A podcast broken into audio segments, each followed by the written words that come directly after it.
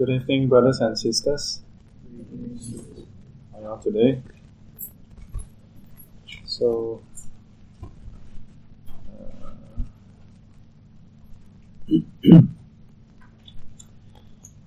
what is today's date?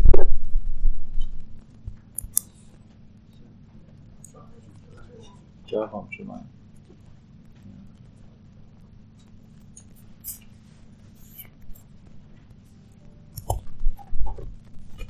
So we have started on the unwholesome mental concomitants.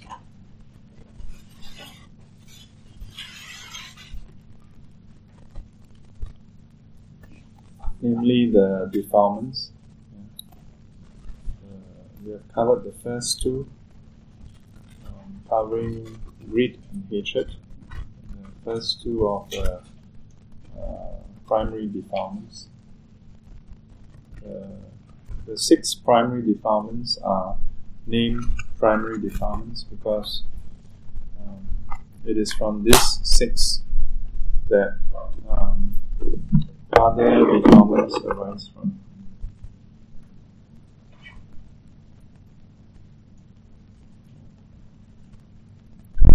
So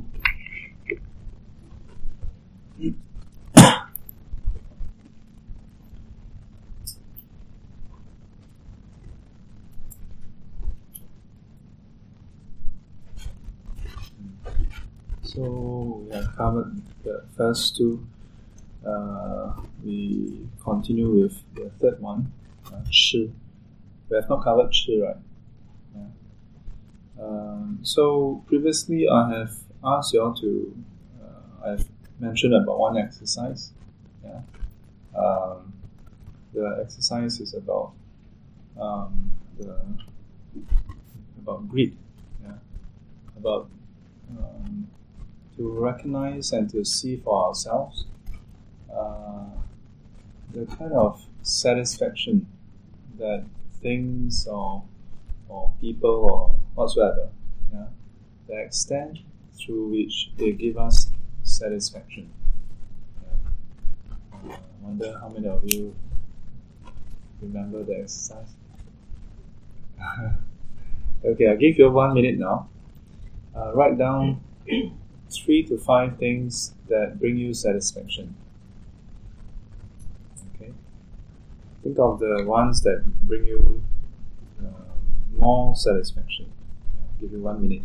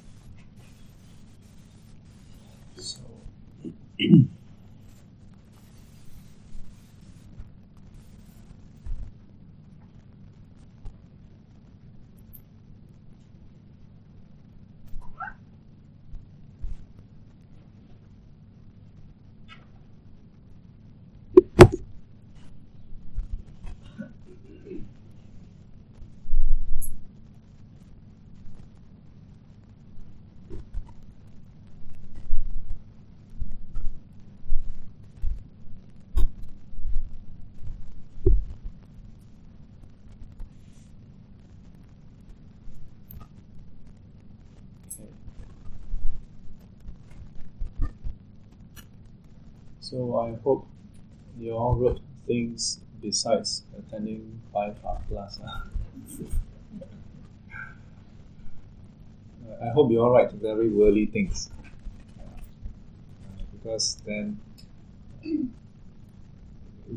if you write down spiritual pursuits, like you attend some meditation class, you attend retreat, you get satisfaction. Every day you do puja, you get satisfaction. These satisfactions have no problem. Yeah. So we want to look at the worldly satisfactions. sometimes. That's the interesting part. So, look through the list that you have written, and then consider. You can write down, like, you can put a number besides each of them, and then you can indicate from 1 to 5.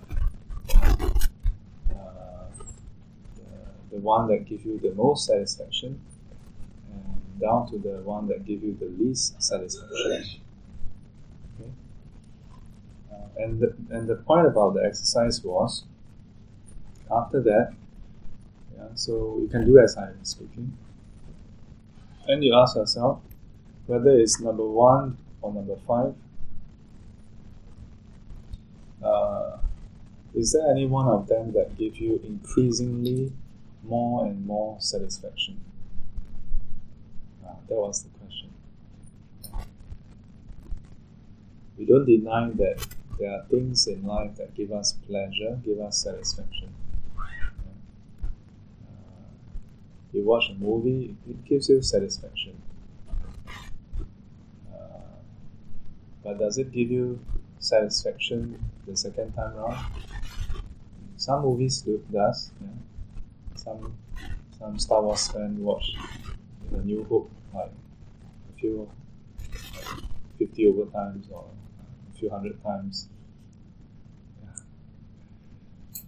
But even then, I would reckon that even for such a case, if the person were to watch it once and immediately watch it a second time, and immediately watch it a third time, and immediately watch it a fourth time, I would think that for most people, the satisfaction and pleasure would decrease.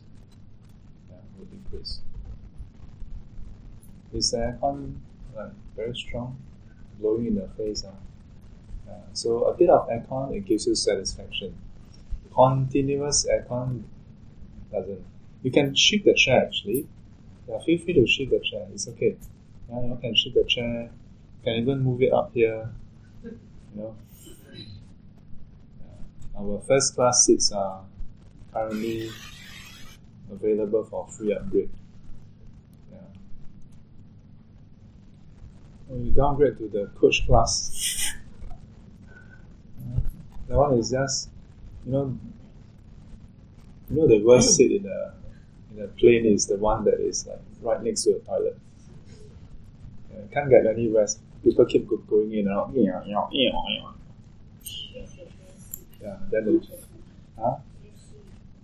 that's the best seat. What? Okay. Well, no need to queue up. I see. Well, I guess one man's poison is another man's food. Yeah.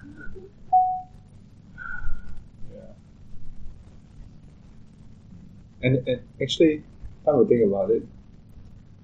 This shows how there's no inherent goodness or badness in things. Like some people like to sit in the aisle seat. Yeah, I prefer the window seat. Yeah, because I don't really need to use the toilet most of the time. Yeah. The 12-hour long haul, maybe go once or twice. Yeah.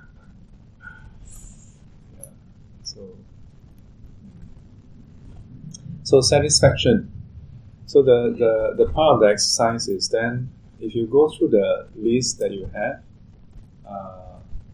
you will probably find that very few of them, if any at all, give you increased or sustained amount of pleasure or satisfaction. Yeah.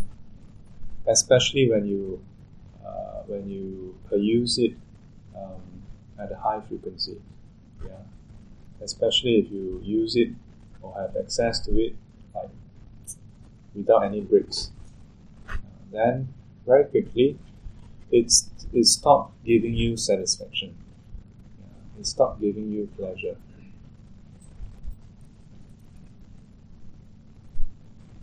Yes.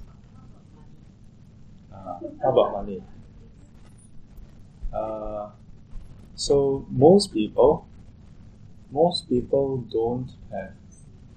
haven't reached that critical mass, and because we are always in need of using it, so the amount we earn usually cannot accumulate fast enough for us to hit that critical mass. Most people, I don't know how many of you here, maybe you like a millionaire, I don't know, but scientists have done studies about this, and they found that once they go past a certain amount, they actually don't feel that much satisfaction anymore. Yeah, I saw a couple of studies about this. I believe I think the monthly pay, 7K, right? Yeah. You saw that article also. Yeah, I thought that was very interesting because, 7K. So it says that once a person hits 7K, you need increasing amount of, even you get more, it doesn't give you that same level of satisfaction anymore. Yeah. So, many things are relative, So, for a person who earns 2K, so there are two things. One is the relative value of money. Yeah. How much you get versus how much you currently have, relative to how much you have. So if let's say your basic pay is 2K, you get a $200 increment, that's 10%. Okay, decent for this kind of climate, economic climate. But if you are currently earning 7K and you get a 200, you'll be like looking at boss like, is this a joke? Like, what did I do wrong? Then there's the in relation to how much you can spend, because we are physical beings. Currently, we are physical beings, so there's only that much material things you can produce within a duration of time. So while it is true that for many people, it feels like having more money is never a problem. It seems like having more money is good. But it's because we are currently on this side of the curve. We haven't hit the gradient yet, the turning point yet. So, anybody else found anything that that potentially, if you increasing or sustain satisfaction, more happy. Anybody?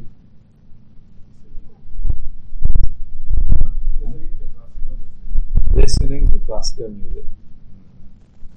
Listening. How long have you listened to before? Quite long. Every time I play classical music, it's always something new. Classical music. Okay. Who do you listen to? Bach? Chopin, Tchaikovsky. Okay. Well, so you have listened to the point where you can tell the difference. Most people can't tell the difference.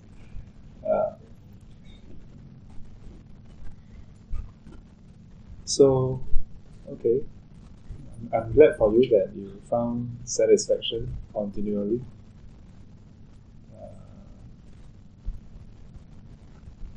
So hold that thought first.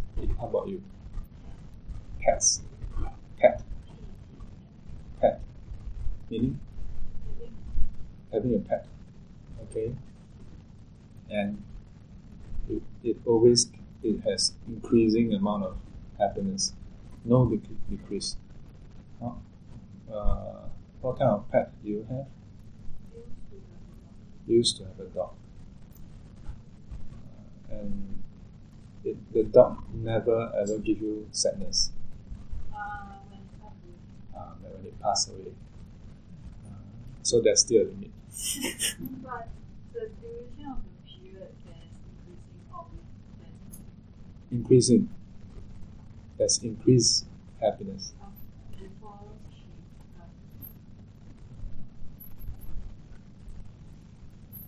Well, I'm happy for you, but so that's the thing. We tend to consider the passing away, the pain coming from the passing away, as unrelated to the object or the thing itself. Yeah? So we only attribute the happy part to the pet, but the sad part we don't attribute it to the pet. Yeah? So we continue to have attachment to the pet. We continue to think of the pet, or whatsoever, not just the pet.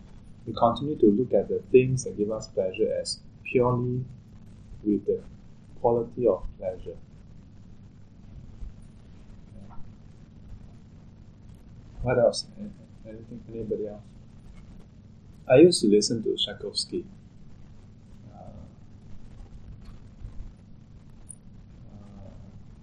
If not, it would be the John Williams soundtrack.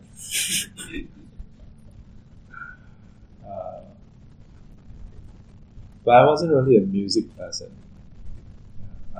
In fact, I avoided music that has lyrics, songs, because it just gets into me so quickly. So it becomes a disturbance for me.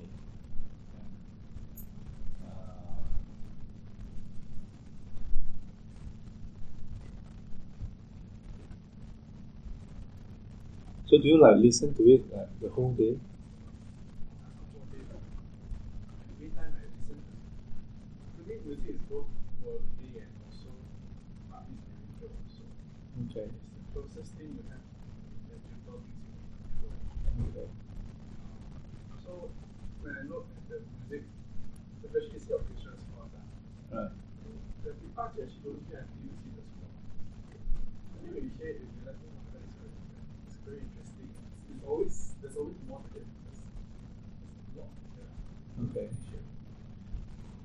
So if you were to hear one track over and over again?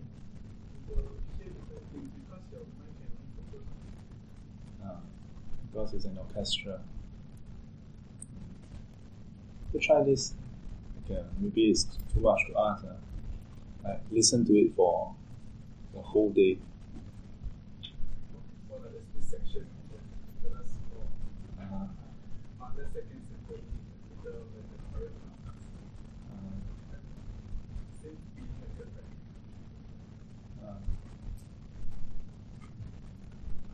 Do you think it will be sustained if you listen to it every single day for a month?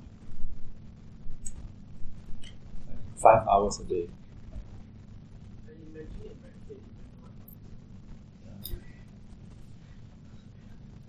But it will be different, isn't it?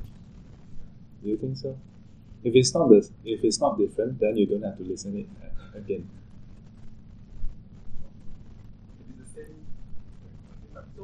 As in, if you were to just think about it in your mind, kind of play back in your mind.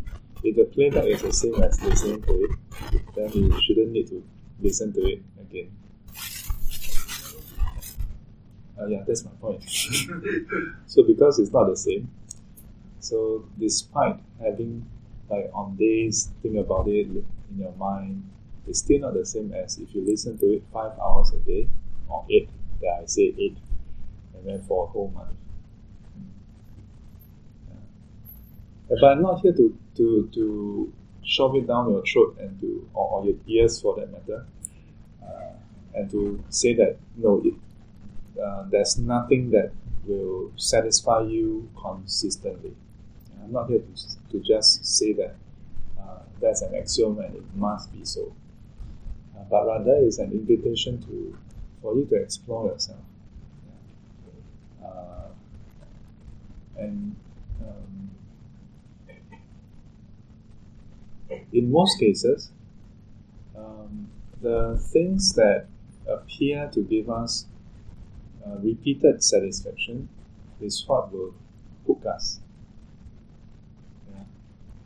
Because each time you listen to it, you seem to find something new. So it has that. You know, which is why for many movies we don't watch it again. Because it doesn't have that. You know, you watch it again and you're like, okay, same thing. So this exercise is related to the first of the defilements, of the primary defilements, yeah. And it was linked to the concept about how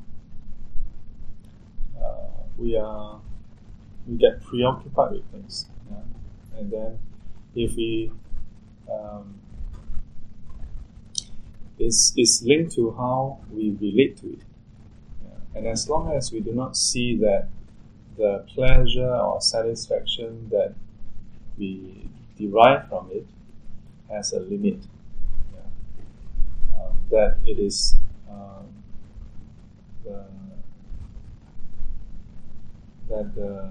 that satisfaction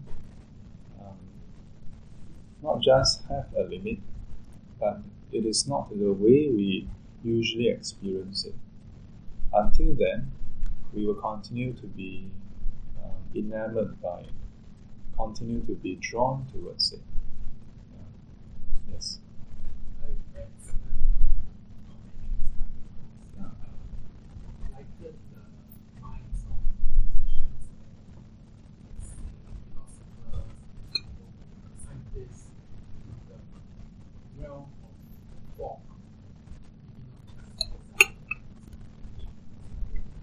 Oh.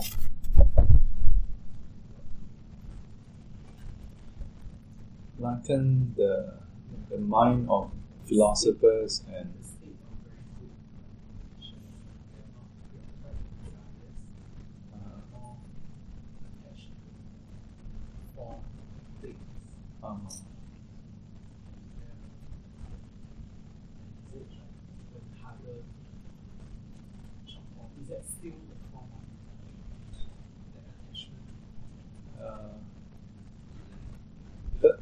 First of all, let me not dissect that statement first.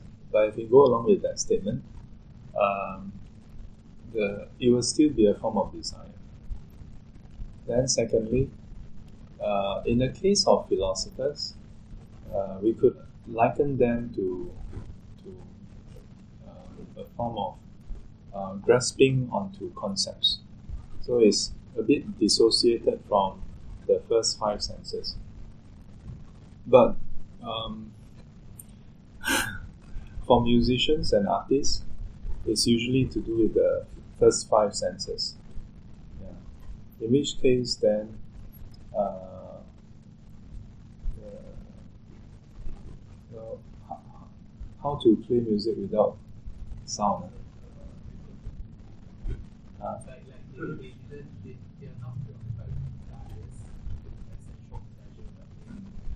Now, when we talk about sensual pleasures, sometimes some texts or our understanding limits it to sensual lust, yeah, as in man-woman kind of lust.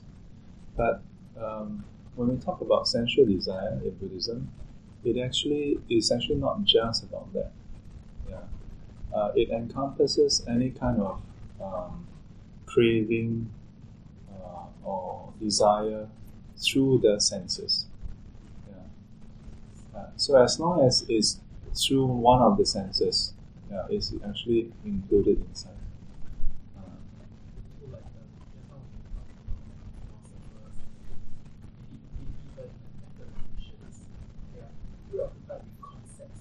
So it's more of the mind. Yeah. Yeah. So let's dissect it further. So in that sense, I have had friends who were like the artists, really quite refined artists. So they do like a whole range of art, and it's not like stick figure kind of art, like really refined art. Yeah. Because in China they don't just learn as a subject. When they learn art from high school onwards, all their subjects is about art. Yeah. Then like some elective is about other things, but mainly art. So they learn Western art, Eastern art, all the Renaissance, all the whole works basically. So she and among other friends ever asked me like when she's doing calligraphy or when she's very focused on her drawing, she would get into a zone. Yeah, that is somewhat similar to what is described. Yeah. So, much to her, I don't know whether she was happy or not happy, but much to her perhaps bemusement or displeasure, I'll tell her, yeah, sure, but still not jhana. Yeah. Still not jhana. So let us take a step back first, yeah, to say that in Buddhism, if you were to, let's say, do walking, let's say, what do you call that, Rao Fo, circumambulation, and you do chanting, you can actually get into a very very focused state. Yeah. But the fact that you are physically still moving, then the state of the sixth consciousness is not at the point where it's able to be as stable for the first jhana typically. So that includes even if you are sitting and then doing mi and fo, unless you then stop the outward. Yeah. So any kind of activity that requires the first five senses is at a later stage it becomes an impediment for the mind to go into a more subtle state. At the initial stage, it can help individuals to become quite focused and refined. So it's a relative thing. So it's just like how many students would listen to music while studying. It's actually to block out the sound outside, yeah, and to block and to sort of like drown their thoughts. Yeah, when you're listening to music, you can't really think anything else that is complicated. So for philosophers and so on, while their thinking process is more about abstract concepts, yeah. So can it be likened to jhana?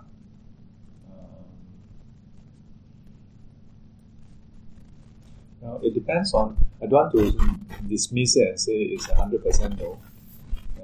But we must qualify it, that if the person while doing the corresponding reflections on certain of the philosophy and so on, is able to do it such that the mind becomes somewhat disconnected from the first five senses, and the mind is able to be stable from moment to moment, doesn't lead to fluctuations. Then that state can be similar to what we call jhana. You must have the qualifier. As to some of those commentaries, I would presume is recent commentaries, because early commentaries, Western philosophy haven't developed yet. Yeah. Anybody else have other thoughts about the exercise? Okay, if not, we'll continue with the text. So we continue from the previous week, and now we go to the third of the primary defilements, shi, typically translated as delusion. Let's look at the text. 于诸事理 弥暗为性 能障无痴 一切杂染 所依为业 So this is the opening text. Yeah, so it gives a brief description of how delusion is like. Previously, I've shared with you all the very short, concise, almost funny description that ignorance, wu ming, is kwa mei teo. Then shi, delusion, is kwa sara. So kwa mei teo, cannot see. Then kwa sara, see wrongly. So here, shi ji shi wu ming. So here it seems to put it synonymously. And you will find that in some texts they do refer to them synonymously. Yeah. But there's some subtle distinction there. So the kwa bitu and the kwa sara, there are some overlap. But we can say that from ignorance, then it gives rise to delusion. Yeah. It is because we are ignorant of how things are, and yet we don't even know that we have ignorance. So we assume that what we perceive, what we see, is correct, but it's actually wrong, and we hold on to that. So we are deluded in that way. We have delusion about how things truly are. In fact, we don't see. We are ignorant about it. Yeah. So, 于无明对于世地 业果 三宝 等义理 及事相 愚迷暗昧 生起疑惑 引起邪见 毁薄为无 Yeah, so let me just go through this first. So, due to ignorance, yeah. So ultimately, the root is ignorance. So here it lists out a few of the different aspects of the truth, of the teachings. So 四谛, the Four Noble Truths, 业果, karma and the fruit, karma vipaka, 三宝, the triple gem, 道, so etc. So it's basically about the whole list of teachings under right view. Yeah. That we don't have wisdom, we have ignorance about the truth about this world. Yeah. So, 等义理, yeah. So the meaning and the teachings and the principles. 即以事相, yeah. And the express phenomena. So whether it's the principle itself, yeah, or the actual phenomena, we don't have clarity. We have ignorance about that. In principle, impermanence. I think in this day and age, very few people will refute impermanence. Yeah. Very few people will say, "Oh, there's no such thing as impermanence." Yeah. But again, in various religions, there is the notion of permanence and eternalism. Yeah. So, in principle, we may agree, but yet at another level of the principle, yeah, in terms of personal belief, we refute it. Yeah, we say no. Never mind what scientists have discovered, never mind what we have learned, but there are something that things that is eternal. Yeah. Then at the same time, in terms of actual phenomena, yeah, in this world, the things around us, our physical body, anything that we can see, we don't directly see that it is impermanent. we don't, when we wake up, do you see that you are impermanent? Sometimes yes, sometimes no. To be fair, we are not totally ignorant also, not so stupid. Yeah. But usually by the time we find out, it's a bit too late. By the time we find out, already, wow, can pull, release. Too late. Yeah. By the time we see the white hair in our head, a bit too late. So this is the trouble. We usually realize when it's in your face. Yeah. Only when you see young people, then you realize, oh, we have grown old. But even though we know, then the next day we forget. As my reordination teacher always said, how? 我们不会死，可以活200岁. He always said this. Yeah, it's always so funny. We don't consciously think we're going to live for 200 years.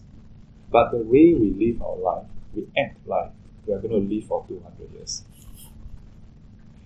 We live like there's no end to this. You know? So, ignorance. Yeah, ignorance about all this. So, but here it lists out certain specific teachings of the Buddha. 四谛、业果、三宝. And this is just a brief listing.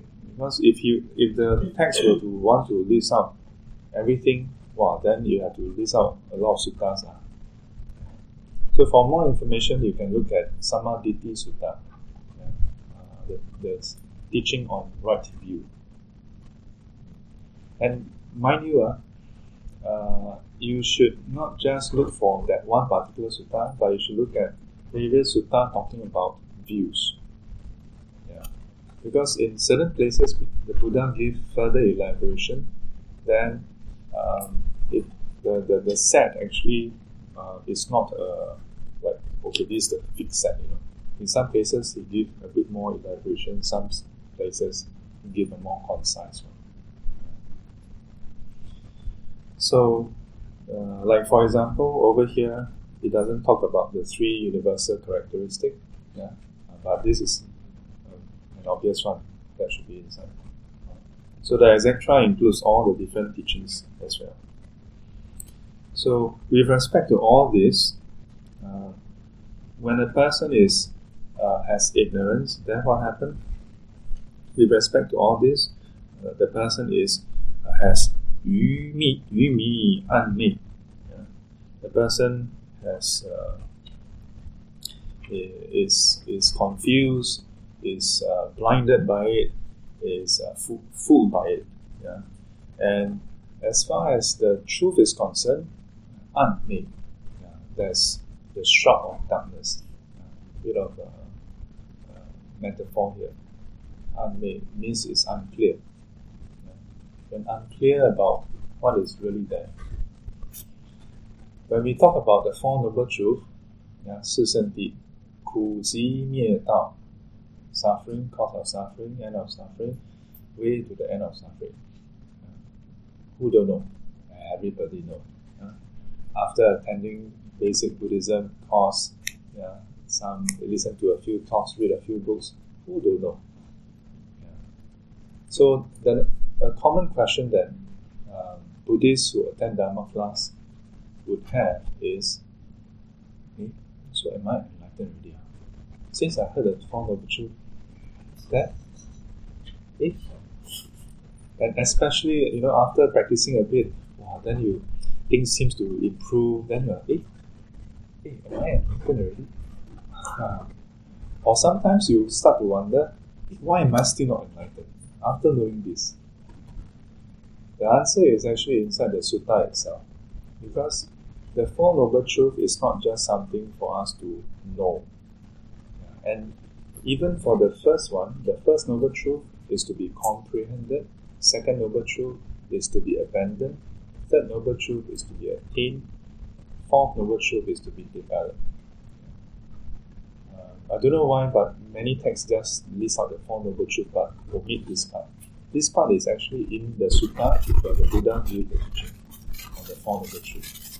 He highlighted the Four Noble Truths, or rather he taught the Four Noble Truths, and then highlighted for each of these what to do with it. Then, over the years, as I read through the different suttas, then I found that another almost like a standard phrase would recur, and it is it will say like, then so and so saw it as it is. Suffering is suffering. Cause of suffering is cause of suffering. End of suffering is end of suffering. The path leading to the end of suffering is the path leading to the end of suffering. It's almost like what are you talking about? Yeah. 苦即是苦,集即是集, 灭即是灭, 道即是道. So first time I read it as a new concept. Of course, 苦 is 苦 ah. Yeah. 集 is 集 ah. Yeah. Over the years now I realized, I see. So as much as we can read about it, listen to talks, hear about it, but when we see it in our life, we still don't see it. When we see things around us, we still don't see this as suffering, that as suffering. We don't see it. We only know the concept.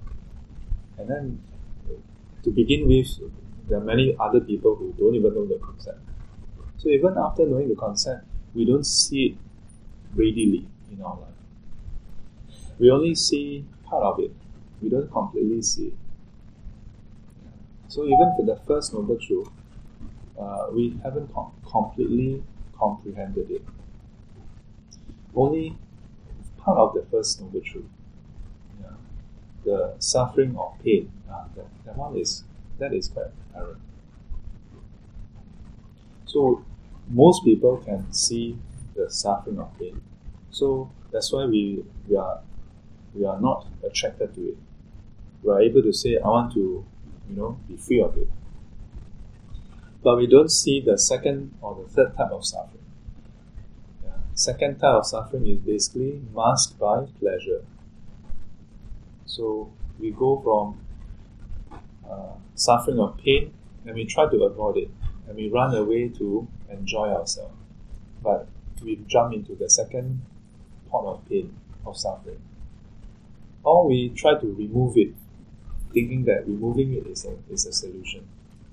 But if you only remove it, then is it end of suffering? Yeah, in a way you remove that suffering, but then you go into neither painful nor pleasure, nor pleasant, which is the third kind of suffering. Do you see this? So when we meditate, the leg is painful, and then we move our leg. We have the wish, now if Sifu offer you $1,000 and say, if you don't move for 5 minutes, I'll give you $1,000. Sifu, I'll give you $2,000, you let me move. Okay, maybe you're... Okay, I see. But in fact, so the reason why we have this strong urge to move is because we see that the state where there's no pain, or we see that as most superior. It's relatively better, but by itself it's no better. Because it's the third kind of suffering.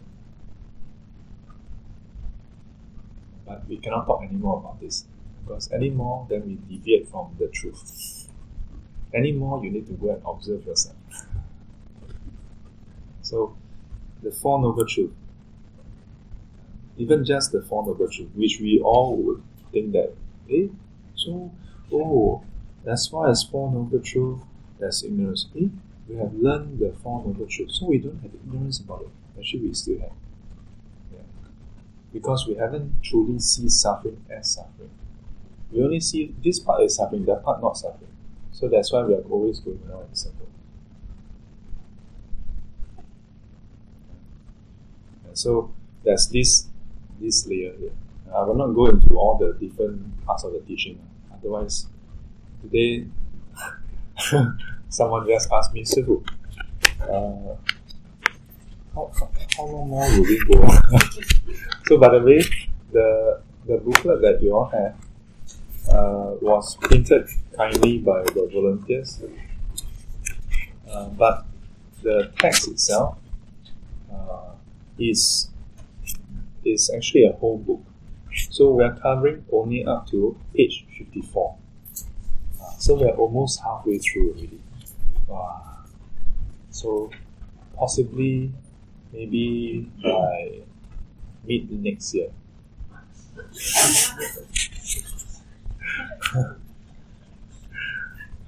If we can finish it this year, of course, why not?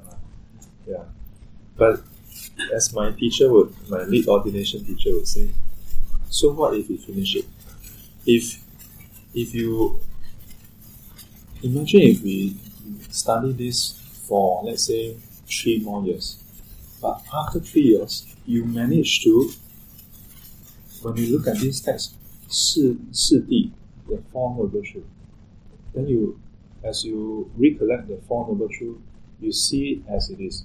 Suffering is suffering. Cause of suffering is cause of suffering. End of suffering, there's really no more suffering. And you truly see that the path that you have taken, the Noble Eightfold Path, is truly the path leading to the end of suffering. Isn't that worthwhile? Because only then can we say that ignorance and delusion has been removed. Otherwise, it's still good, don't be disheartened. Yeah? It's still good that at least we have a concept of things, and at least we recognize that, okay, we have solved part of the puzzle already. Now the question is how to solve the rest of the puzzle. Okay?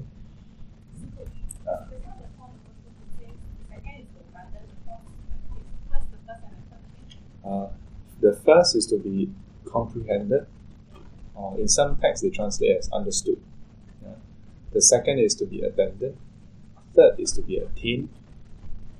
Fourth is to be developed or cultivated. Next week, good news. Sifu, I tried. Immediately,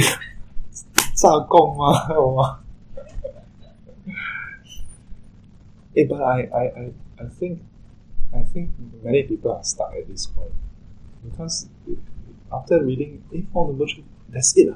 Then what else is there to do? Actually, this is what we need to do. Okay? So, due to ignorance, then a person doesn't have clarity, doesn't see this truth and teachings as they are, yeah. Whether in principle or in real life, yeah. With respect to the world, to themselves, to others, they do not see things as they are, and as a result, 生起疑惑, so give rise to doubt, give rise to uncertainty, confusion.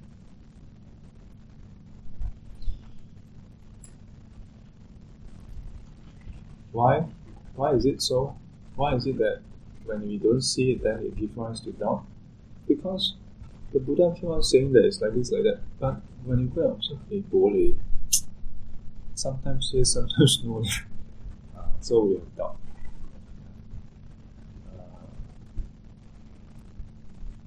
Impermanence, again, I must say, easier to wrap our head around. No self, half a glass door. And sometimes certain explanation of no self can be quite obscure. And sometimes it's because we are not so familiar with the terms as well. So, giving rise to doubt. But in Buddhism, I must highlight, doubt is not a crime. Although it's one of the fetters, the fetter is not seen as a crime, as a sin. There's no such a concept. As long as you haven't seen the truth, of course you will have doubt, because you don't know whether it's true or not. You may out of devotion have faith that since the Buddha says so, it should be correct, or since Sifu says so, it should be correct. Yeah, but actually, that is just based on faith. Yeah, and within faith, there can be an element of that uncertainty also.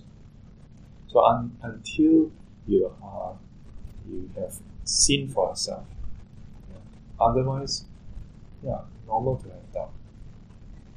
Normal to have doubt.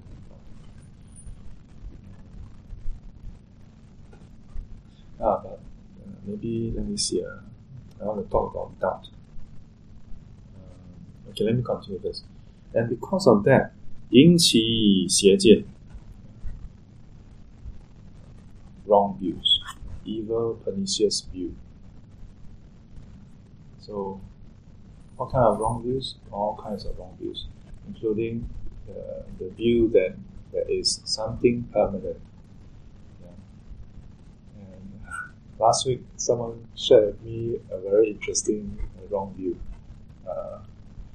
So, this person, her friend told her about, or rather, her friend questioned her, challenged her, like, do you all tell your friends or colleagues that you are attending Dharma class? Some of you all, most of you all. Not that we actively, hey, I'm going Dharma class, but sometimes they ask, hey, why are you always rushing off on Wednesday? Oh, I got Dharma class. Why must you rush off? Because I must be on time. Why must be on that? Because very interesting. So, so anyway, this person, the friend, tell her, you go for so much all these classes, so on and so forth. But how do you know it's correct? How do you know? And then this person shared this very interesting story. What if you imagine, okay? Like, what if all the books of Harry Potter is being destroyed, and maybe 100 years later, only one person who has seen the movie Harry Potter can remember it. The rest of humanity have all forgotten about Harry Potter. And then this person tell future generation about the story of Harry Potter. This is about this boy with a scar who has magical powers. So this friend says, and after several generations, you end up having people worshipping Harry Potter as a god. So with this, he suggests that perhaps, how do you know that you are not studying a version of Harry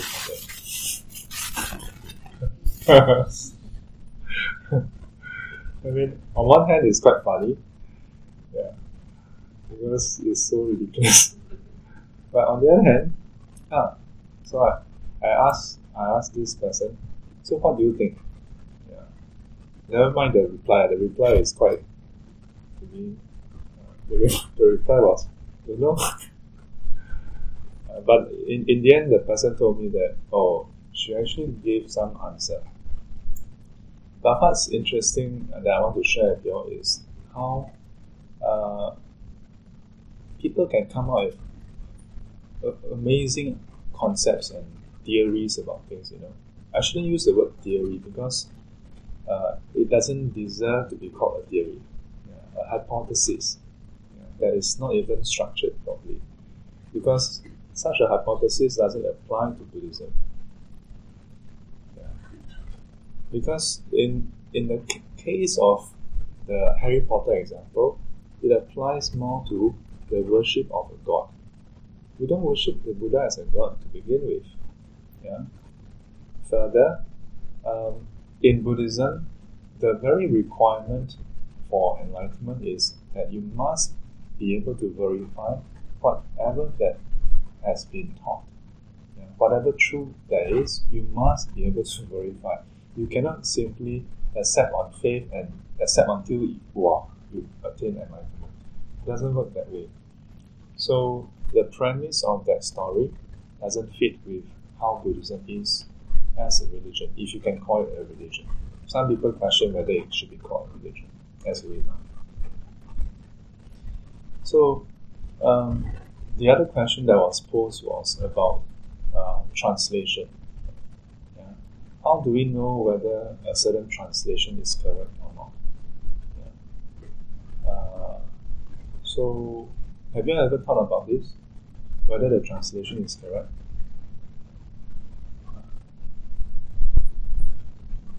If you have, good. If you don't have, also good. Well, it's okay to question whether the translation is correct or not. Yeah. But there are certain things that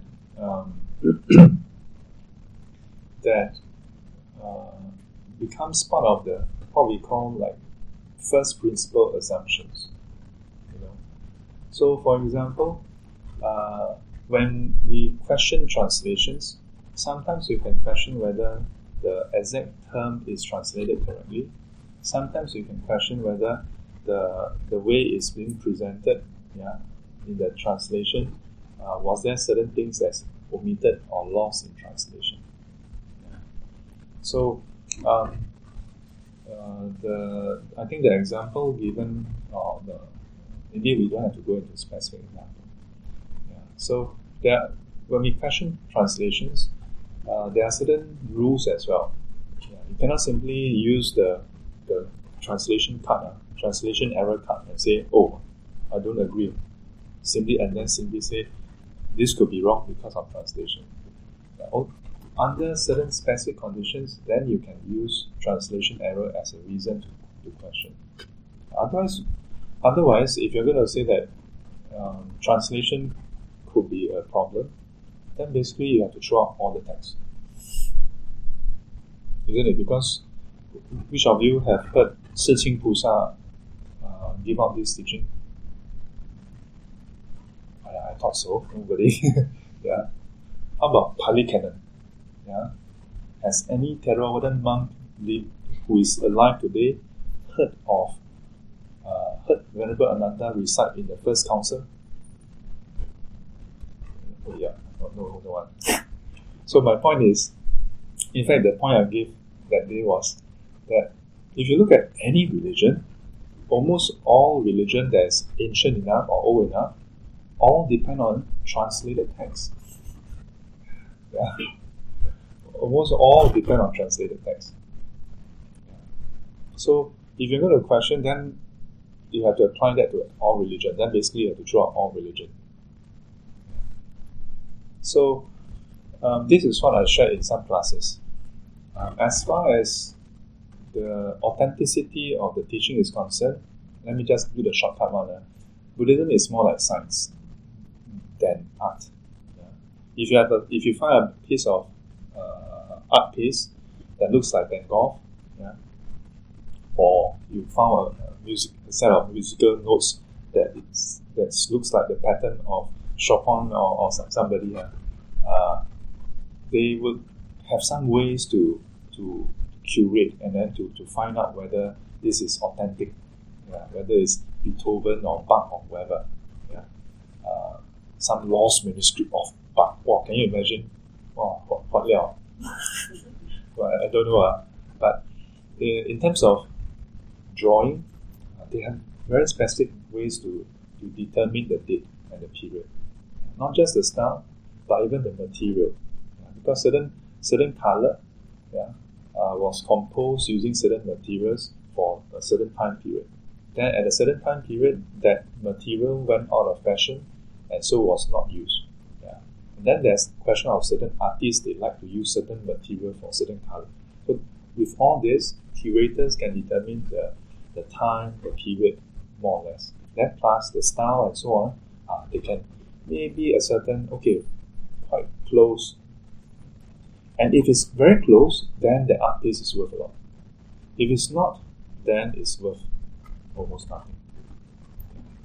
And it's not about how well the drawing is done, you know. Because you could take a high-resolution 100-megapixel of Mona Lisa and reprint with like phaser, color, laser, whatever, and it's worth $20 for the printing. Yeah, it's not worth $20 million. Buddhism is less like that in terms of authenticity of teachers. Yeah. It is more like science. If you find a formula, the value of the formula is whether it describes the world accurately and not who wrote it. Yeah, not so much who wrote it, but whether it fits, it describes accurately the physical world. In the case of Buddhism, it's the same thing. If one day we find that the Buddha's description of how things are actually don't match, then we have to sit down and we have to call for the 7 or 8 counsel and say, "Hey guys, I guess we wasted our time, but we should be glad that we've discovered this early enough, so we can abandon this, we can abolish this already." Yeah. In Buddhism, this is our attitude. So, right view, wrong views. Yeah. If a person were to see things wrongly, yeah, but then conclude that it's correct, and that is considered a wrong view. Wrong view here is not just about opinions. Yeah. Anyone can have an opinion. It's not necessarily considered to be wrong view. Wrong view must be such that you have a very developed way of thinking and you hold on to it. Then it's considered a view. So, I mean, sometimes coffee shop talk, then people can say whatever they want to say. But they say whatever they want to say, they go back home, they forget about what they said also. Yeah. In which case, that is not considered a view. Yeah. Not worth considered to be considered a view. Yeah. So, if a person has ignorance, then it can give rise to delusion, it can give rise to doubt, uncertainty, confusion, and even give rise to wrong view. Yeah. And Hui Po Wei Wu, and as a result, refute whatever that the Buddha has discovered as void. Like the account that I just shared. And this person think that, don't take it so seriously, you know. Yeah. How do you know whether it's actually just like a Harry Potter story? Yeah. How do you know? So I told this person, well, did this person even learn what is Buddhism about? Yeah. I mean, I have no issue with anyone having such a statement. But what is the basis for making such a statement? But more importantly, I actually went on a repertoire at the person who told me this story. Yeah.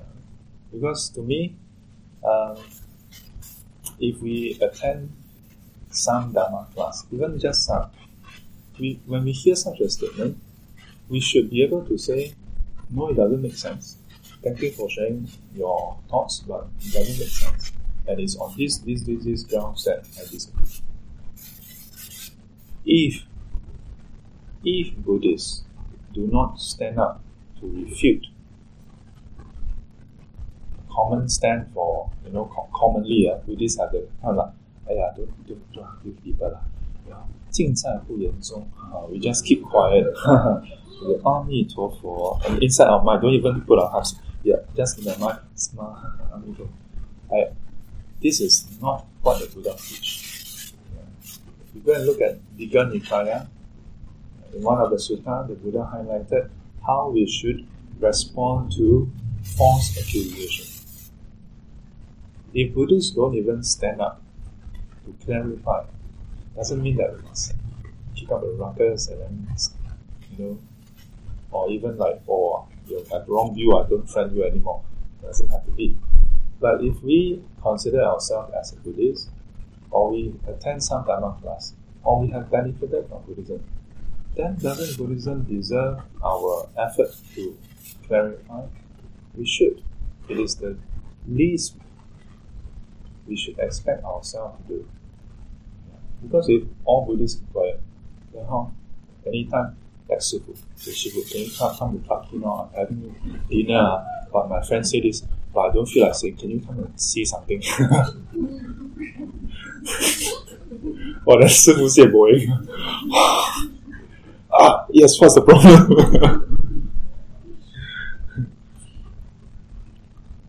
Or maybe next time Shifu should have a special Skype line. Skype line. Okay.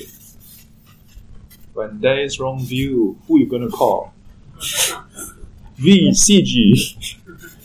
Yeah.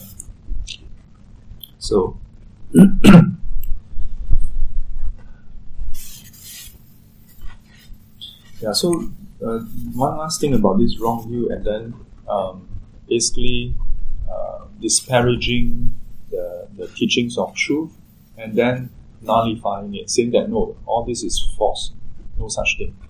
Yeah. Contrary to what most people think, there are consequences to doing something like that. Yeah. In various teachings, the Buddha highlighted the consequences of having wrong view is rebirth in the lower realms of hell. Yeah. There are consequences. You go and look at Majjhima Nikaya, you go and look at various suttas. Most Buddhists have this mindset. Yeah, my son and daughter, even if they go out to other religion, okay lah. All religion teach better to be good lah. Okay lah. But in the sutta, the Buddha actually stated, you know, if you have wrong view, then the consequences is lower realms, you know, because we have delusion. Yeah. And worse still, if you belong. If your children, or anyone for that matter, were to adopt certain religion that outrightly you can denounce teachings of truth. If the person just keep quiet, mouth shut, you know, some religion, they have their own opinion, but they don't go and tell everybody and try to, you know, then that's also not. As far as wrong view is concerned, there are consequences. Whereas if you go and advocate wrong views, so many Buddhists think, okay one. It's not okay. It's not okay. There are consequences. Yeah. But of course, you see, everybody so,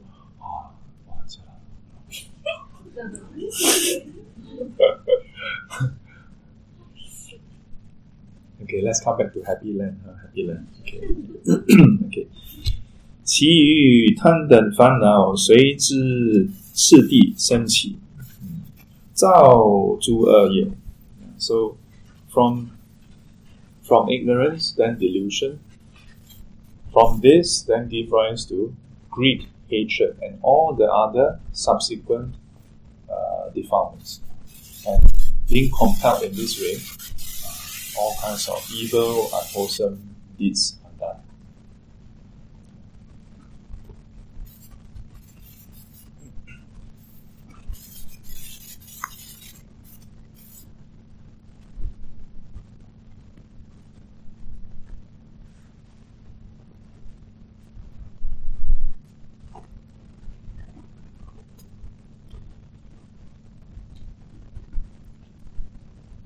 So as I shared before, so if a person has ignorance and then give rise to delusion, so we don't see things as they are, we don't see things clearly, without clarity. So as we experience pleasantness, then we can't help but delight in it, and not seeing it as it is, we don't relate to it correctly. And so from there, conduces to us giving rise to greed, desire, craving, want. Then for unpleasantness or pain, we also don't see it as it is. We don't see that due to conditions, then this arises. We don't see that because of that, it is impermanent also. Yeah. So we give rise to aversion towards it, and repulsion, and then give rise to anger or hatred, and so on and so forth. And all there are subsequent ones which you will go through as well. Give rise to that. So, 乃至招感到后有的苦果， 生诸杂染. So, doesn't just stop there, yeah, because after you do, it leads to us experiencing 后有, future life, yeah. Future painful fruits. And as a result, 生诸杂染, give rise to all the mixed favorite taints, all the different taints, taints of sensuality, taints of being, taints of ignorance, the three kinds of taints. 所以痴为一切杂染法生起的所依. And that's why delusion or ignorance is the dependent. Yeah. So all the tainted things in this world, yeah, tainted phenomena, taintedness in this world arise dependent on delusion, dependent on ignorance.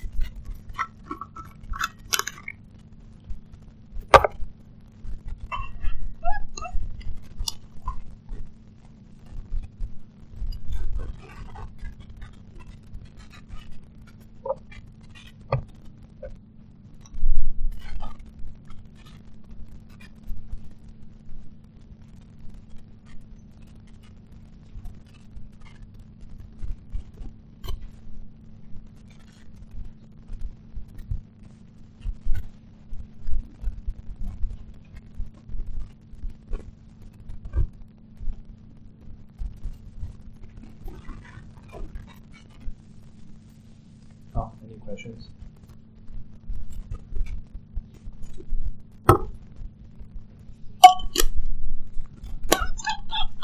Yes. You mentioned that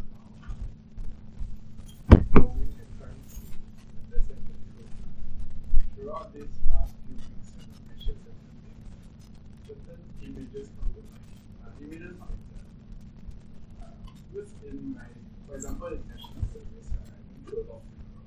Oh, national service. Yeah, there were two and also during national service. And one of the images was, when you talk about impermanence, right? The image that conjured in my mind was after, I'm not sure you remember this case, there was an officer, a very young officer that was run over by that people 2 years ago. Happened to be from my union, so we went to. I saw the parents and the nurse, and I realized they were like, so for you realized they what? Oh, okay. So for about a year, and the same year my friend committed suicide.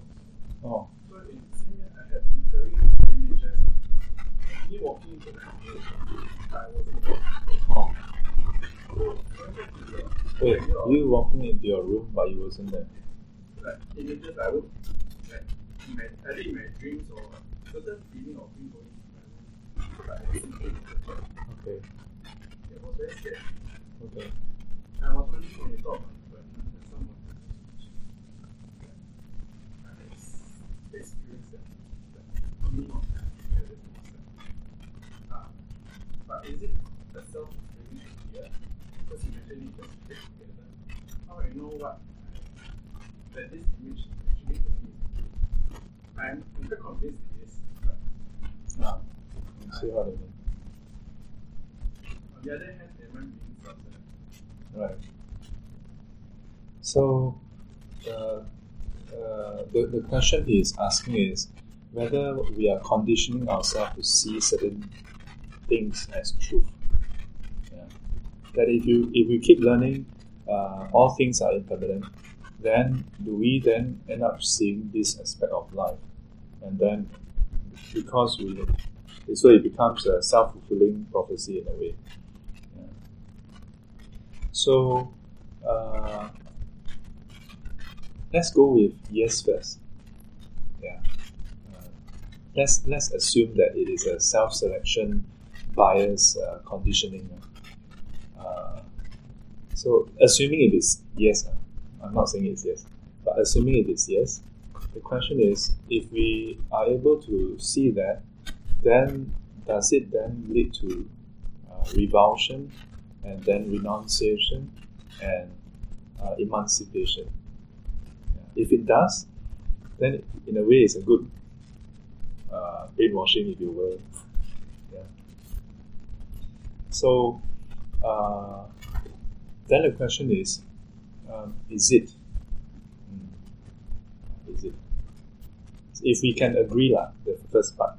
Okay, if we can agree that even if it's a self-selection bias conditioning, that even then it can actually lead to what we call nirvana.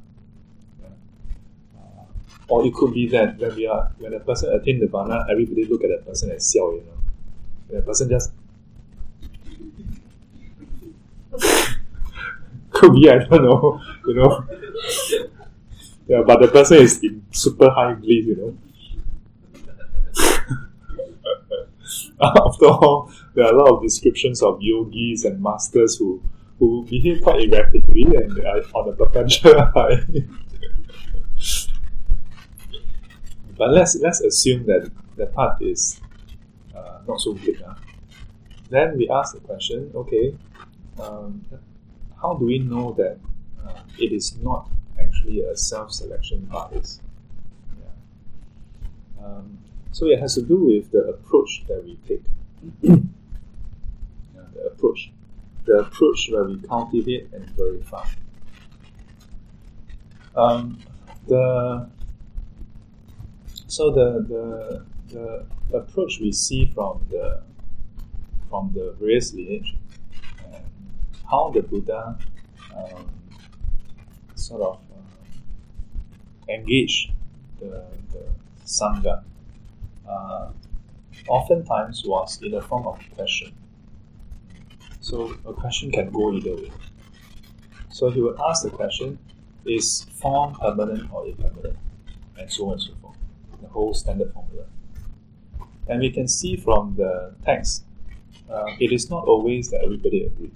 Some people agree because they see it and then they delight in it, but there are those who didn't see it. Yeah. So in Buddhism, we have this avenue where it is not a so-called falsifiable truth that you must accept. Yeah. So that's why oftentimes in my class, the exercise initially is to just say, hey, see whether you can understand this train of thought and use this principle and apply it. But at the later stage of the class, like Heart Sutra, then the exercise take a twist, and I will invite the students to go and find something that refutes the teaching. Yeah, so you are explicitly asked to go and find a counterfactual.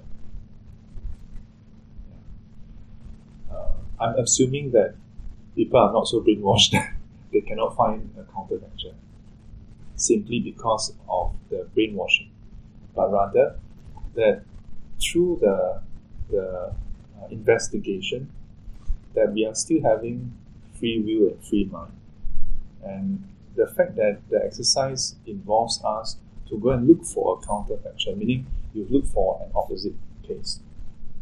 Buddha say all things are impermanent. You try to go and find things that is permanent. Yeah. In fact, in Heart Sutra class, even in the initial stages, there are students who would ask questions like, hey, Pastor, how about this? And we don't say, hey, shh, quiet. No, we cannot mention that. But we say, okay, let's look at it. Yeah. And it is this approach that I like to think helps remove the, or helps prevent that self-selection bias thing. Yeah. So if there's one thing I would advise all of you, it is that in the process from hearing, contemplation to cultivation or verification, if you will, perhaps the only part which is a bit more just received is the hearing part. Yeah. And it's still not simply just hear and then accept 100%. But at least you must 100% hear so that you know what is being taught. Beyond that, the subsequent parts all require us to do critical examination. So let me give you a parallel to modern science. Yeah. So, for example, we learn certain things in science. Then, so we are first told that water comprises hydrogen and oxygen. Yeah, the whole experiment is already set up. We just have to go through it. So one could argue that that's even more, you know. But it's structured such that there's nothing to say that when you put water with a bit of hydrochloric acid and then put two, one copper and one, iron or something, and run a current through it, there's nothing to say that it will definitely have two parts hydrogen and one part oxygen. There's nothing that says it will be like that. So it's a process of seeing for yourself that, yeah, once you turn on the current, and then before you know it, one part has more space than the other part. And even at that point, you don't simply conclude that it's hydrogen and oxygen. Then you do the burning splinter and the glowing splinter experiment. Yeah. Burning splinter into hydrogen, glowing splinter into oxygen. In fact, you do both. You do both onto both. And the one that pops with the glowing splinter is, or the one that bursts into flame is oxygen. The one that combust violently is hydrogen. So, in much the same way, in Buddhism, there are certain features of reality that is described, but it's up to us to go and observe. Yeah. Yes. Yeah. Ah, okay. Ah, that's good. And on one hand, I have no doubt that this is the truth. Yes.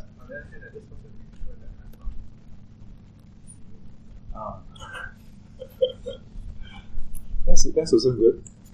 It's good to have this this level of critical examination on ourselves and also on the teaching. Yeah. In fact, maybe I relate it to you, if you all rather.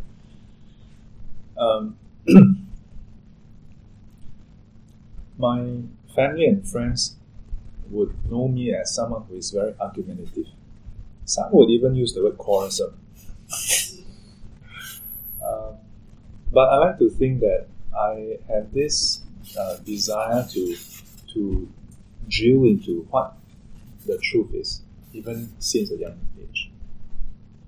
But over the years, I realized that in the earlier years, the tendency is you want to argue and win the argument.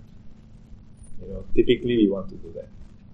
So there was one occasion where, over the years I've been doing translation with my Dharma brother, and we don't always agree with the translation, and sometimes we don't even agree with what our teacher taught. To be very honest with you all, we're like, I thought our teacher said this. Then we go and refer to the transcript, and we're like, eh, how come he said this? But then the Buddha or other texts say that. We're like, oh, I think maybe he made a mistake here. Okay, okay. Cannot agree with him. So in that process, it was quite exciting because, you know, how many times do you sit down and say, I think our teacher got it wrong, you know. But it's not that we are like, yeah, our teacher is wrong. But more like, it for me at least, it made me realize that, the fact that he is not infallible made me have more confidence in what he said, actually. Yeah. That we don't have to assume that everything he says is correct, number one. Number two is, because of that process, sometimes we would spend 2 hours just over one sentence. If you think that this is slow, wait till you see how we translate. So sometimes over one sentence, we go back and forth, refer to different texts, and then still have no conclusion. So there was one time we were having a translation, and then he raised a certain point, I raised a certain point, and then I went on a full repertoire for almost like 15 minutes, half an hour or so, and then hence concluding that I am wrong. And then he was like, oh, okay. Huh? What? He was like, what? Initially he was like, okay, yeah, you're wrong. Then after a while, it took him a few seconds, like, huh? What do you mean? Because it's seldom that you have your opponent, you know, concluding that the person is wrong. But yeah, I was quite stunned myself. Yeah, but I had to admit that on that day, my conclusion was I was wrong. Yeah, and because of that, it changed the dynamics. Yeah, it increased that mutual faith in. Between the two of us, because now he knows that I'm not always trying to just win the argument. I'm really trying to make sure that our translation is correct. Then there was another time we were arguing. Then suddenly, in fact, he raised a point. Then I just come up with a point, and he quite quickly said, "Okay, yeah, sure." Then when he just agreed, then I said, "No, okay, I need wait, let's go back and take a look." Then it's like, I thought I already agreed. I said, yeah, you agreed too quickly. When you agree so quickly, then I'm afraid that both of us actually got it wrong. Yeah. So, in Buddhism, I'm still exploring and learning. And I find that the more I go into the translation and sharing and teaching, I find that you never know, really. And it's okay. In Buddhism, it's actually okay. And I would want to invite you and all of you to continue to ask this question. Did I really get it right? Yeah, and even if you are not sure, it's okay. Because ultimately the question is, to the point where you got it, what does that do for you? Because that is the ultimate litmus test. Because the teaching was discovered and taught for one purpose, to put an end to suffering. So to the extent that your discovery and your realization and your appreciation of whatever you have discovered can put an end to suffering, to that extent, it is the truth. And in a way, it brings us full circle to the example, to the question of the Harry Potter story, which is that I ever told people before, if you ask me, do I know that the Pali Canon, the Mahayana Sutras, are they really all authentic? I say, well, actually I don't know. Who knows? Maybe the Four Noble Truths wasn't exactly how it is when the Buddha taught. How many of you know that it's exactly? You don't know. You have to agree that we truly don't know. Perhaps that, okay, in other religion, whatever I'm going to say will cause me to be killed. But in Buddhism, we can say that perhaps, who knows, maybe in the Buddha's time, the Buddha didn't teach 4 noble truths, maybe taught 6 noble truths. No? Then somehow translate, then pass the word, pass until left 4. Maybe. Maybe it's not Kuzimiya Tao, it's something else. Like, how do you know it's not? You really don't know. Next week nobody come for class. But let me tell you, as far as I'm concerned now, like if you ask me this question 20 years ago, I will argue and fight with you until the cow comes by, just to be assured that it is really the form of worship, the way it is taught today, the way it's written down today. But today, now you ask me, I'm not so concerned. All I know is, regardless of whatever was exactly said in the Buddha's time, after all the transmission, today, all the major traditions unanimously agree on the form of the truth, the way it's codified today. And, at least in concept, yeah, and if we test the principle, it seems to indicate that these 4 noble truths, at least the first 3 noble truths, can be verified readily. And if there's one thing I take refuge in, I take refuge in this methodology, this principle that leads to end of suffering. I don't take refuge in that, oh, there was someone who specifically said these words. I don't take refuge in that.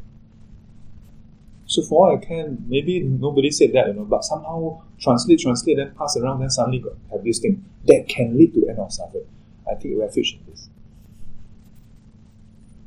And I don't know whether I shared with you all the story of the toy, your favorite toy.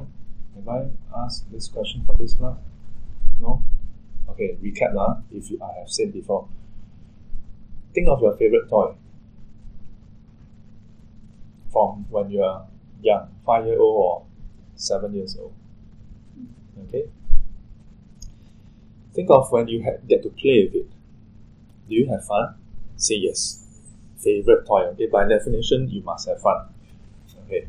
Those who don't, see me after this for professional counseling. Now,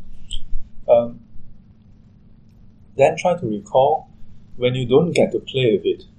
Yeah, when your mommy say, hey, yeah, keep it. Time for dinner, time for lunch, time to go to school, cannot play. How did it feel? Yeah. Some of you may feel upset, some of you may feel sad, some of you may feel okay. Yeah. But one thing is for sure, in terms of happiness level, it should be lower than when you get to play your favorite toy. Agree? If it's the same, then what kind of favorite toy is that? So by definition, if it's your favorite toy, getting to play should be better than not getting to play. As to how much worse or better, should be worse if you don't get to play. How much worse, it depends on individual. Okay, we're not going to the extent of the degree yet. Yeah, but we can all agree up to this point. And up to this point, it doesn't matter whether the Buddha exactly said the Four Noble Truths. In fact, it doesn't even require to believe in the Four Noble Truths at this point in time, because I haven't even bring in the Four Noble Truths. Now, today, did you not bring your toy? No, I hope not. Who knows, some of you ladies, Barbie doll inside. Or the older ones, paper doll. So, now the question is, you all don't have a toy today. Is it the same as before when you don't get to play with your toy? Shouldn't be the same, I hope. Again, if you actually secretly harbor deep grief, you have to see me for counseling.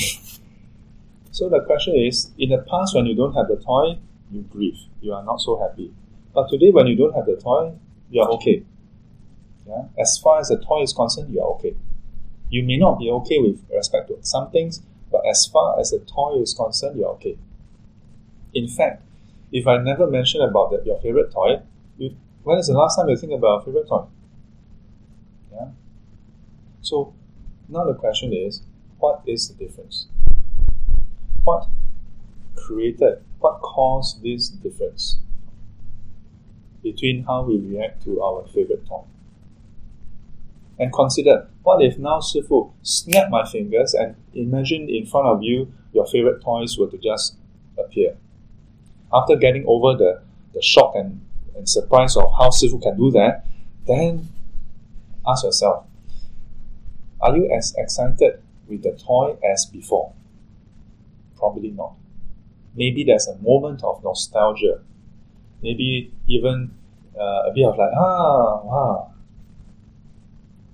But surely not the same as before. And then Sifu snapped the other finger and all the toys disappeared.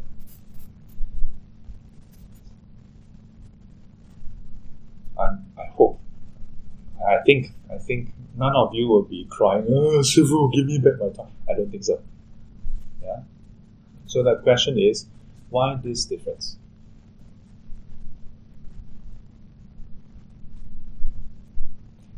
Try to answer the question, try to imagine it really happening. And just keep the answer. Don't think, oh, according to Wei Shi, Ba Shi Gui Ju Song. No. Yeah, just imagine if it really happened. And then ask yourself, why is it that when I was a kid, I get so upset when I don't get to play my toy, I get so high when I have my toy. But now, even if Shifu, all the toys appear, I don't feel the high. And when Shifu remove the toy, I'm still okay.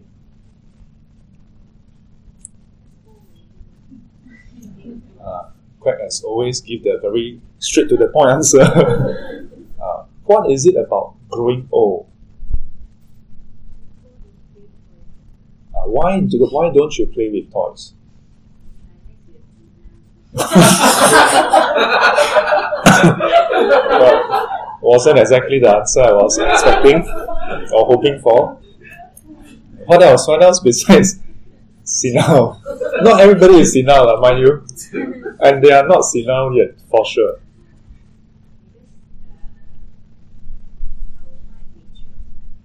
My what? Mature.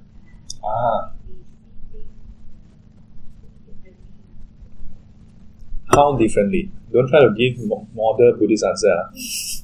How differently? The rest. How differently? Quite mentioned about maturity.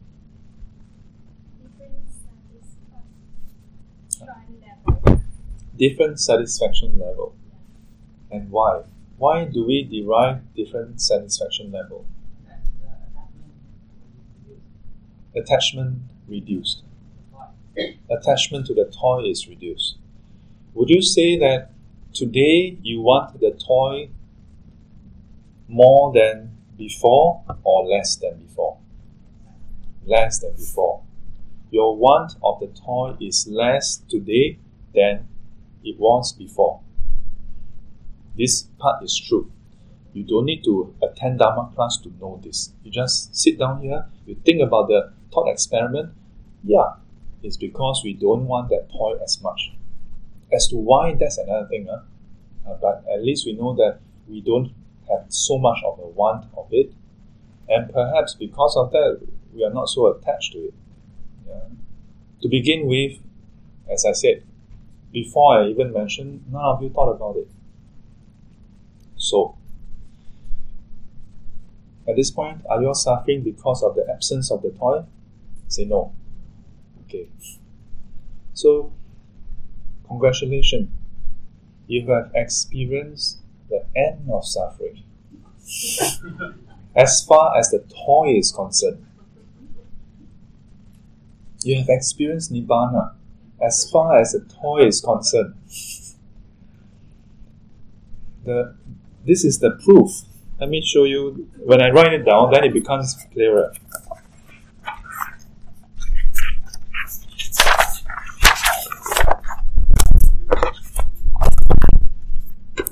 What is today's date again?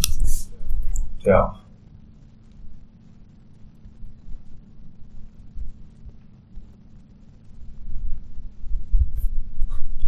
So think about it, right?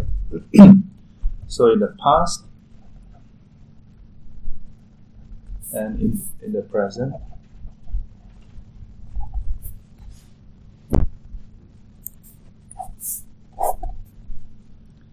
So we have the toy.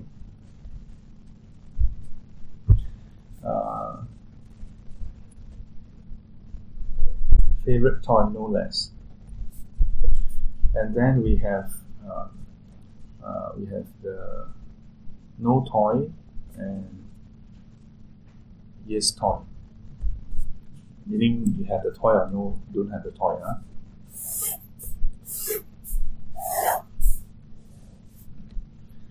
So in the past, when you had a toy, you are happy. Yes?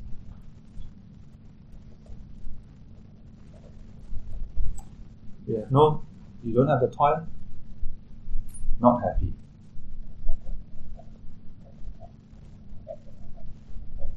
Sad. Present, when you have a toy, are you happy? Are you not happy? Yeah, neither happy nor not happy. Neither. When you don't have the toy, also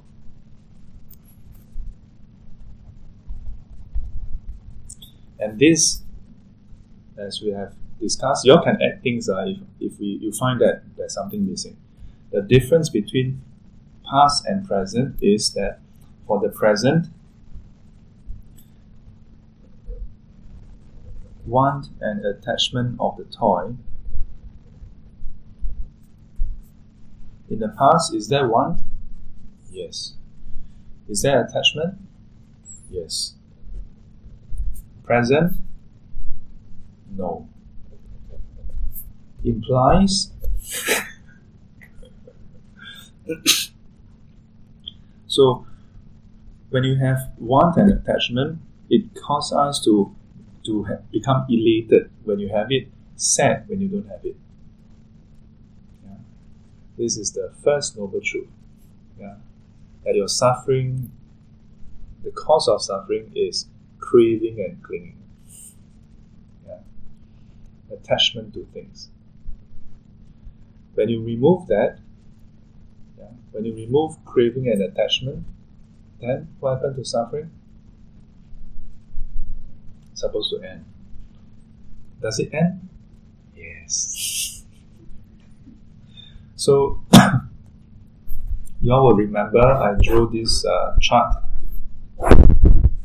Sorry, it's supposed to cross the original.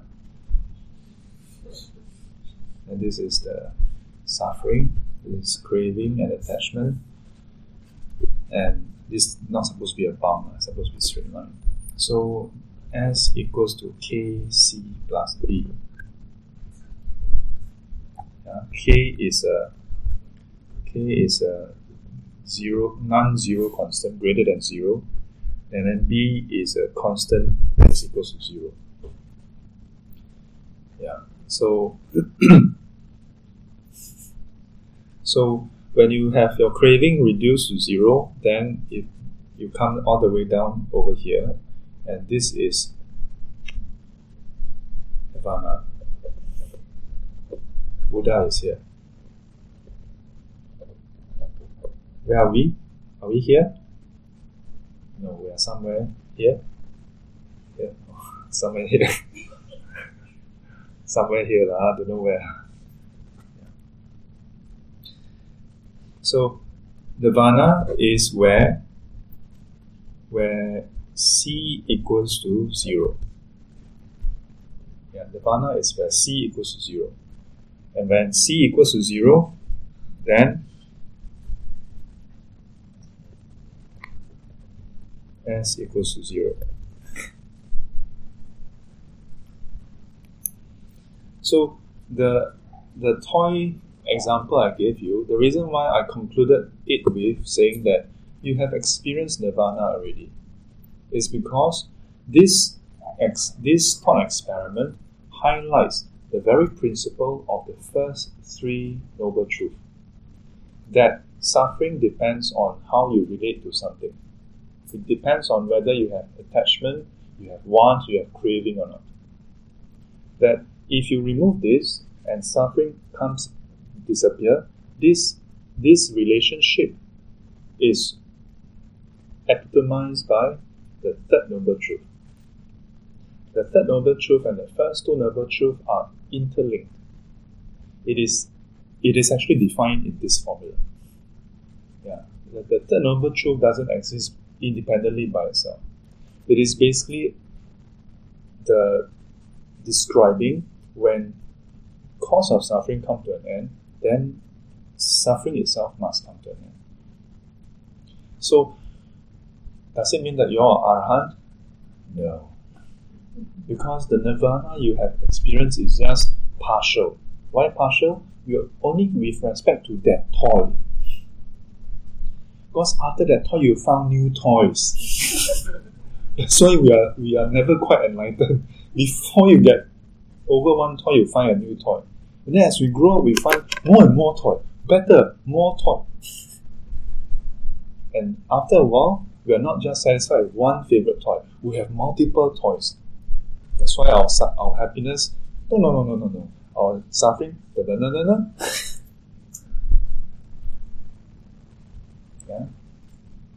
Yeah, I'm surprised I never go through this toy example with you all before. Those who are repeat students should have heard this. Hasutra I went through also. Yeah, Hasutra I went through. Yes. I first went through this in the monastery at one of the group cultivation, not SGC, but one of the group cultivation, a small group. And as I shared this, after I finished sharing, I went into a 5-minute crazy laughter.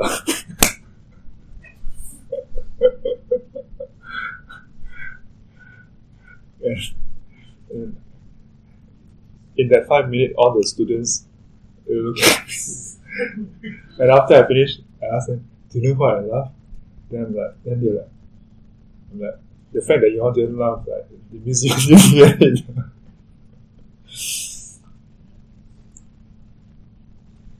Sometimes people ask, Buddhism, what is your end goal? Most people don't even know that it's called nirvana. For those who know that it's called nirvana, when people ask you, "How do you know that there's nirvana?" This is solid proof of the principle of nirvana. And notice that up to this point, we don't need to bring in any dharma, teachings or knowledge, This is directly from your own experience that, as long as you are not attached to it, you don't suffer anymore. The trouble is we are somehow attached to something. That's why we are not enlightened. So, the principle, although for ourselves, we have not applied the principle throughout, but as long as the principle is valid, it's valid. As long as it's valid, it's valid. It is just like, if I ask you, let's say, 2 plus 2. What is 2 plus 2? 4. What? For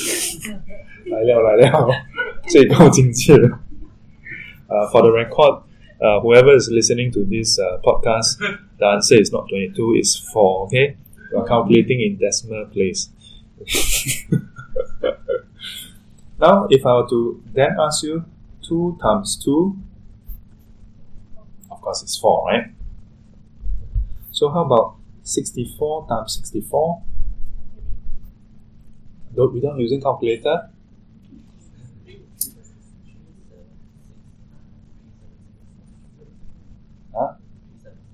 3768. Is it? 376. 376. Oh yeah, yes. 376. Now the question I want to ask you is, when you were in primary school, did your teacher teach you this? Say yes. Primary school you learn this. Yeah, the addition table. Did your teacher teach you this? The teacher never teach you 2 times 2 equals to 4. Okay, assuming lah. I don't know what some of your teachers will joke. But in primary school, we have in all our exercise book at the back, I don't know about now, but at the back there's a multiplication table. Yeah. So we learn it by heart. Yes. But actually the point of all the exercises, homework, and so on, wasn't for us to memorize by heart. Today, when I show you this, given enough time, and if I give you a piece of paper, you can definitely work it out. Yeah? Why? Because even though your teacher never teach you this exact set, you're able to work it out. Why? Because you have not memorized multiplication, you have learned the principle of multiplication. It is the principle of multiplication that we learn in school, not the exact numbers that we do. So there are some students who really want everything memorized. So initially still okay. Yeah, but when you go to upper primary and secondary school, gone. Why? Because you cannot memorize. You're not supposed to memorize. You're supposed to learn the principle. And that's why I can give you more complicated numbers. 1024 times 1024, for example.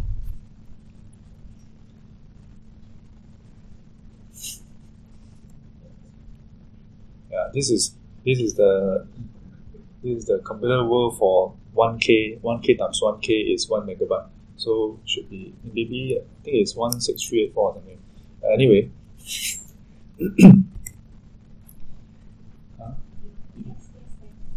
Suffering. Yes.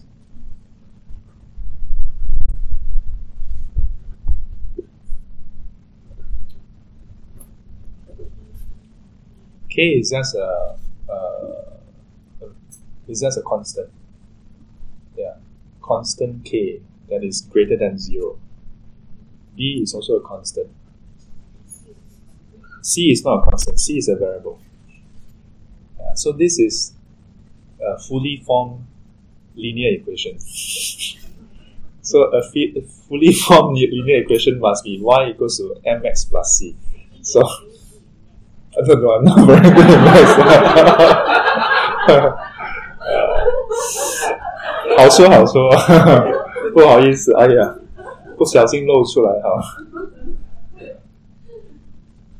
No, but actually it's very funny though, because in school we actually learn this, but for a long time I forget. Then suddenly one day, suddenly I remember it.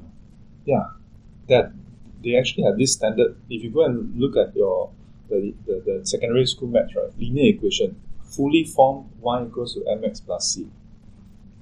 Yeah. Then the higher order, to be fully formed, even if it's 0, you must put it there. Yeah. So anyway. Me too. Yeah. Sometimes when I'm giving talks in the university, I'll tell them that if the Buddha was born in ancient Greece instead of India, he would have written it down this way. 4 Noble Truths, one formula counted. Yeah. But this doesn't cover the Noble Eightfold Path. Yeah. The Noble Eightfold Path is this arrow going downwards here. Yeah. It's the vector going down in this direction. Yeah, so the point is, like, this is about the principle of, in this case, this is arithmetics. Yeah. So we learn the principle, and once you have learned the principle, you can actually apply to any set of numbers. Similarly, Buddhism, instead of having the how do you call it now? How do I know this? Well, you can test the principle. You can test the principle. And so this is an immediate proof of the principle of the first 3 Noble Truths. And it is readily verifiable. Yeah. You don't need to be a Buddhist to verify this. Yeah. And so, that's why it's called the truth.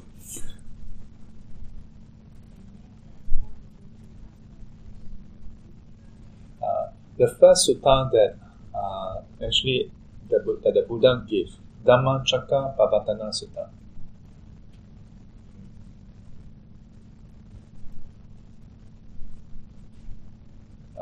There are also other suttas that talk about the form of the truth, but the first one was Dhammacakkappavattana Sutta. Yeah. So you can actually find the form of the truth in so many suttas. Yeah. So if I were to start listing them, then we will list until next week and we still haven't finished, probably. The taint of sensuality, taint of existence, and taint of ignorance.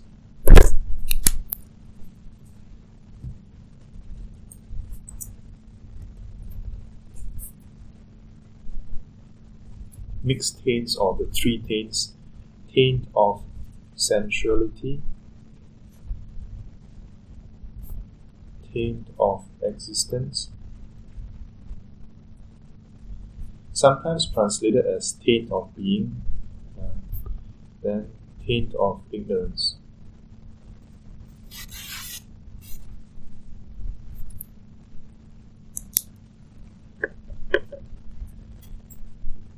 So to wrap up this part, to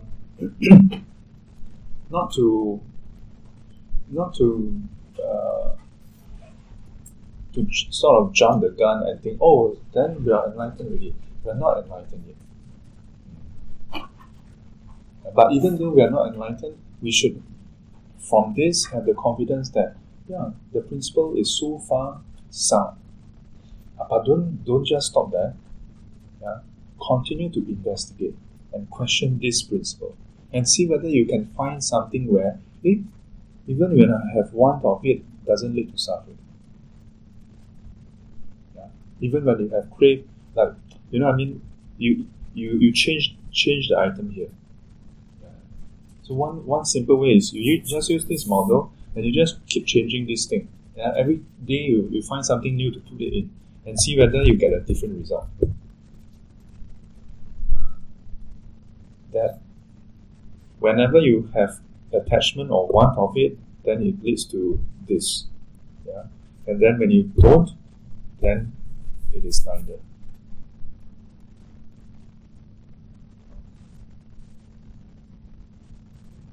And if you can continue this investigation, then one day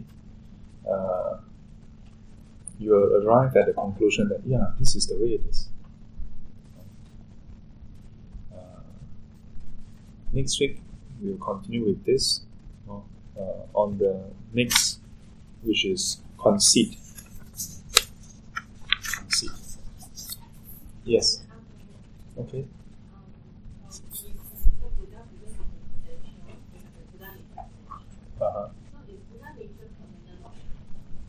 Buddha nature, is it permanent or impermanent? As a potential, once you have attained Buddhahood, then there's no potential to talk about. You are already Buddha. So in that sense, it's impermanent. That's one level to understand. Another level to understand is Buddha nature is not a separate thing by itself that you can actually be attached to. Whatever you are attached to, as far as Buddha nature is concerned, is just a concept that you are attached to. And concepts is dependent arising. Yeah. So let me. An example I used to give is during class. I'll take this. What is this? Cover. Yeah. Then I don't have the whiteboard marker. Yeah. I used to use whiteboard marker. So imagine I use a whiteboard marker to mark it here. Okay.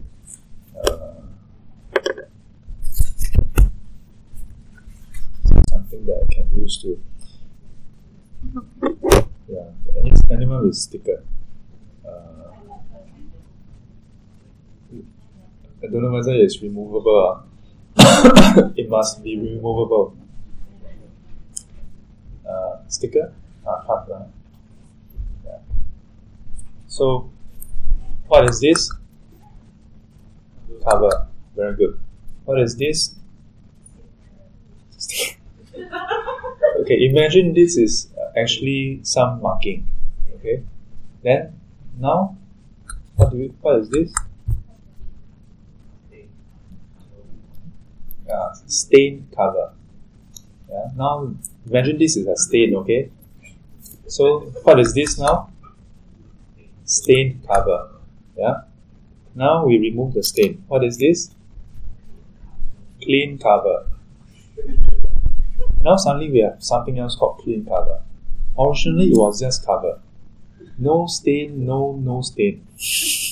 But with respect to a stain cover, then this has a new name. Stainless cover. Yeah. So the parallel is the stain cover is describing us unenlightened with stain, with defilement. You remove this, then no more stain. The stainless state is called nirvana. Yeah, the stainless state is called nirvana. But so the potential, the Buddha nature potential to be clean, yeah, is when you have this. Then you talk about the potential to clean. When you don't have this, there's no potential to talk about. Huh? And when for a person without stain, there's no stain or no stain to talk about. It's just cover. It is because we have stain. So the Buddha out of compassion tells us about the stained and stainless state. But as far as the Buddha is concerned, there's no distinction. No such duality. Related to that, yes. Yeah. Okay? Let's answer this one. 愿消三障诸烦恼， 愿得智慧真明了， 不愿罪障悉消除， 世世常行菩萨道。阿弥陀佛，起立。